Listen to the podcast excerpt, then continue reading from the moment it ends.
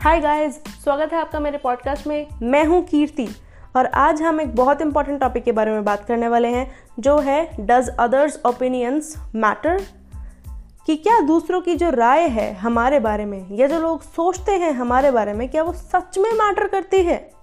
देखिए, जैसे हर एक सिचुएशन के दो पहलू होते हैं, वैसे ही इस बात के भी दो पहलू हैं। पहले डिफाइन करिए कि वो अदर्स कौन है। फ़र्स्ट केस क्या वो आपके पेरेंट्स हैं? आपके वेल विशर्स हैं? तो definitely you need to think upon what they say because it might be true because they know you they have seen you from your childhood तो एक बार थॉट ज़रूर दीजिए उनकी बातों पे। सेकेंड केस क्या हो सकता है? क्या वो अदर्स क्या वो लोग टाइम पास वाले बंदे हैं? टाइम पास वाले बंदे का मतलब जिन्हें आपसे कोई फ़र्क नहीं पड़ता। जिनसे आपको कोई फ़र्क नहीं पड़ता, वो सिर्फ़ आपको नीचे गिराने के लिए ही बैठे हुए हैं।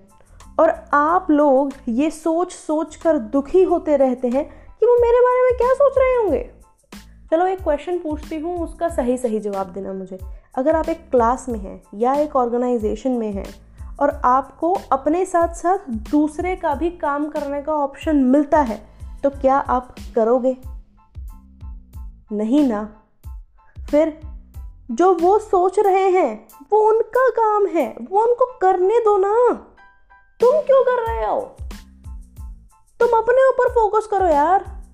ऐसे लोग आपके बारे में क्या बोल रहे हैं, क्या सोच रहे हैं, उससे कोई फ़र्क नहीं पड़ता है। आप लोग इस बारे में सोचकर टाइम वेस्ट मत करिए अपना।